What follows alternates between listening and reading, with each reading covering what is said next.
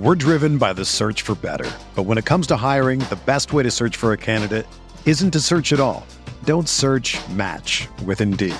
Indeed is your matching and hiring platform with over 350 million global monthly visitors, according to Indeed data, and a matching engine that helps you find quality candidates fast. Ditch the busy work. Use Indeed for scheduling, screening, and messaging so you can connect with candidates faster. Leveraging over 140 million qualifications and preferences every day, Indeed's matching engine is constantly learning from your preferences, so the more you use Indeed, the better it gets. Join more than 3.5 million businesses worldwide that use Indeed to hire great talent fast. And listeners of this show will get a $75 sponsored job credit to get your jobs more visibility at Indeed.com slash BlueWire. Just go to Indeed.com slash BlueWire right now and support our show by saying that you heard about Indeed on this podcast. That's Indeed.com slash BlueWire. Terms and conditions apply. Need to hire? You need Indeed. How's it going, everybody? Welcome in to another episode of the Mavs Step Back Podcast. I'm your host, Dalton Trigg. I am by myself today. I just wanted to come on here and give you guys a quick recap and just run through everything that happened during the Mavs' first loss of the season against the Denver Nuggets. Uh, it, I can't say I'm surprised by this. If you listen to the podcast regularly, you know over these last two, you know, I've stated that I was penciling in uh, that game as a loss and sure enough it was i mean it's it was just tough circumstances all the way around the mavs were facing a team that had won a championship last year first of all secondly uh, coming off denver's first loss of the season on wednesday they got blown out by the minnesota timberwolves. So they had a little bit of extra motivation. And then thirdly they were playing in denver which is already tough in and of itself. So you factor in all those different things, and then the fact that they were getting Kyrie Irving back for the first time in a few games, and I mean, it just it just wasn't meant to be. And you know, I'm actually surprised it ended up being closer than what it was. The final score was one uh, 125 to 114.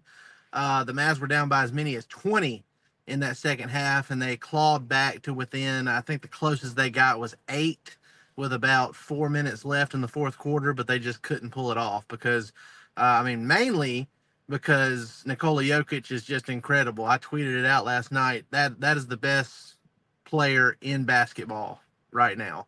Uh, and that's not saying that's not a dig at Luka or you know anybody else you know trying to go for that crown, Giannis. Uh, but I mean, Jokic is just impossible to stop. He was uh, when he is focused and on his game. It's just an unreal experience watching him. Uh, last night he had 33 points, and he was 14 of 16 uh, from the field. It was a it was a welcome to the league moment for Mavs rookie Dereck Lively II, who got his uh, fourth consecutive start uh, for this season. Lively only had four points, four rebounds, and one block in uh, 25 minutes of play. So really, really tough assignment, the toughest assignment yet for Lively, and you know, we've talked about it over the last several episodes and during the summer, you know, he's got the basketball IQ, he's got the uh, the physical attributes, you know, he's got everything you need to be a great center in this in this league. But the thing that he's lacking, and it's just going to take time to build up to that point, is time in an NBA weight room. And you saw it last night. You know, he just he just he just wasn't big enough to uh, you're never going to stop Jokic, but if you're if you're strong enough and you're long enough, you know you can at least try to deter him a little bit.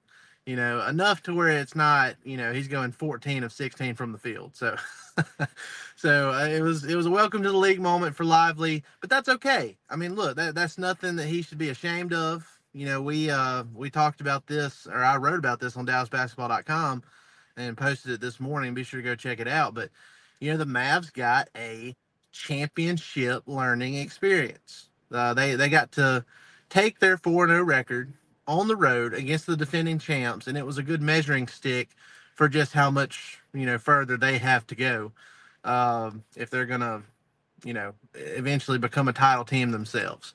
And I mean, it's it's gonna be tough. I mean, the Nuggets are huge across the board. It's not just Jokic. You know, it's Michael Porter Jr. had eight or nine rebounds, and uh, Aaron Gordon had eight eight to nine rebounds. I mean, they, they just they killed the Mavs on the glass, and it wasn't just Jokic. Jokic had the, the most rebounds that out of anybody on the team with 14, but I mean overall the Mavs got out rebounded 51 to 34. So it was just a massacre there. Uh, they got outscored, I believe it was 68 to 40 in the paint.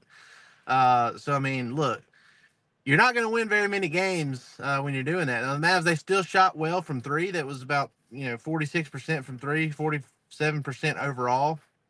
So they had a good shooting night, but you know the rebounding was awful. Uh, Denver, even if they got stops against the Nuggets, they weren't able to secure the defensive rebound and that gave up so many second chance points for the Nuggets. And then turnovers. You know, they they caused a lot of turnovers for Denver, but you know they they caused they had some turnovers themselves, so it kind of evened out in that department. So rebounding was the biggest story of this one. And again, I mean, it was just it was almost an impossible situation. I, you know, I'm pretty I'm an optimistic person by nature. Like I have a lot of. Uh, I have a lot of optimism for this team in general this season. They've shown a lot of promise. I think they're going to be really good. I think it's a no doubter they're going to end up making the playoffs, health permitting. But, you know, last night just felt like it was going to be a loss given all the circumstances. And that's okay. I mean, you're going to have it's 82 game season. There the Mavs were never going 82 and 0, but it would have felt great. But, you know, it's uh it just is what it is. You know, Lively, he got a a really good learning experience. We got some more good minutes from Jaden Hardy. He played 14 minutes and hit some big buckets in the fourth quarter to, you know, try and lead a Mavs comeback. So that was great to see. Uh, Luka, he had a great game. Kyrie, he came back and scored 22 points and, you know, had uh, four steals in that game and two blocks. So, I mean, he was engaged defensively. It was great to see. It was just a matter of the Mavs being too small. I mean, that's just what it came down to. You know, it's a team game, it's a team effort all around, but you know, that's the one area where it cost the Mavs their first loss of the season. And that's fine. I mean, you know, it uh it's gonna happen. There's gonna be matchups like that throughout the you know, I could see the Mavs uh, you know, having some issues against a team like Philadelphia uh later on this season and you know, teams like Phoenix and and Golden State, I think will you know fare pretty well against teams like that. So uh, I don't know. We'll see. I'm not. I'm not. I mean, look, I obviously wanted the Mavs to win, but I'm not down on them losing this game to the Nuggets. It's uh, you know, we're watching it. We're moving on to the Charlotte Hornets, where the Mavs should be able to take care of business there, uh, and then hopefully they can get to five and one and just keep this thing rolling through the first part of this schedule. So good stuff from the Mavs despite the loss. Still encouraged. They got a good ways to go. They probably need to make a trade to, you know, bolster their big man depth. So you're not having because Maxi Kleber he was out in that game last night, so that didn't get you know that took away an option for them to match up with size a little bit. Um, but you know he wasn't there, and then you had to throw Powell in there, and then you got Richaun Holmes who couldn't even get any minutes in a game that was a you know a blowout at one point.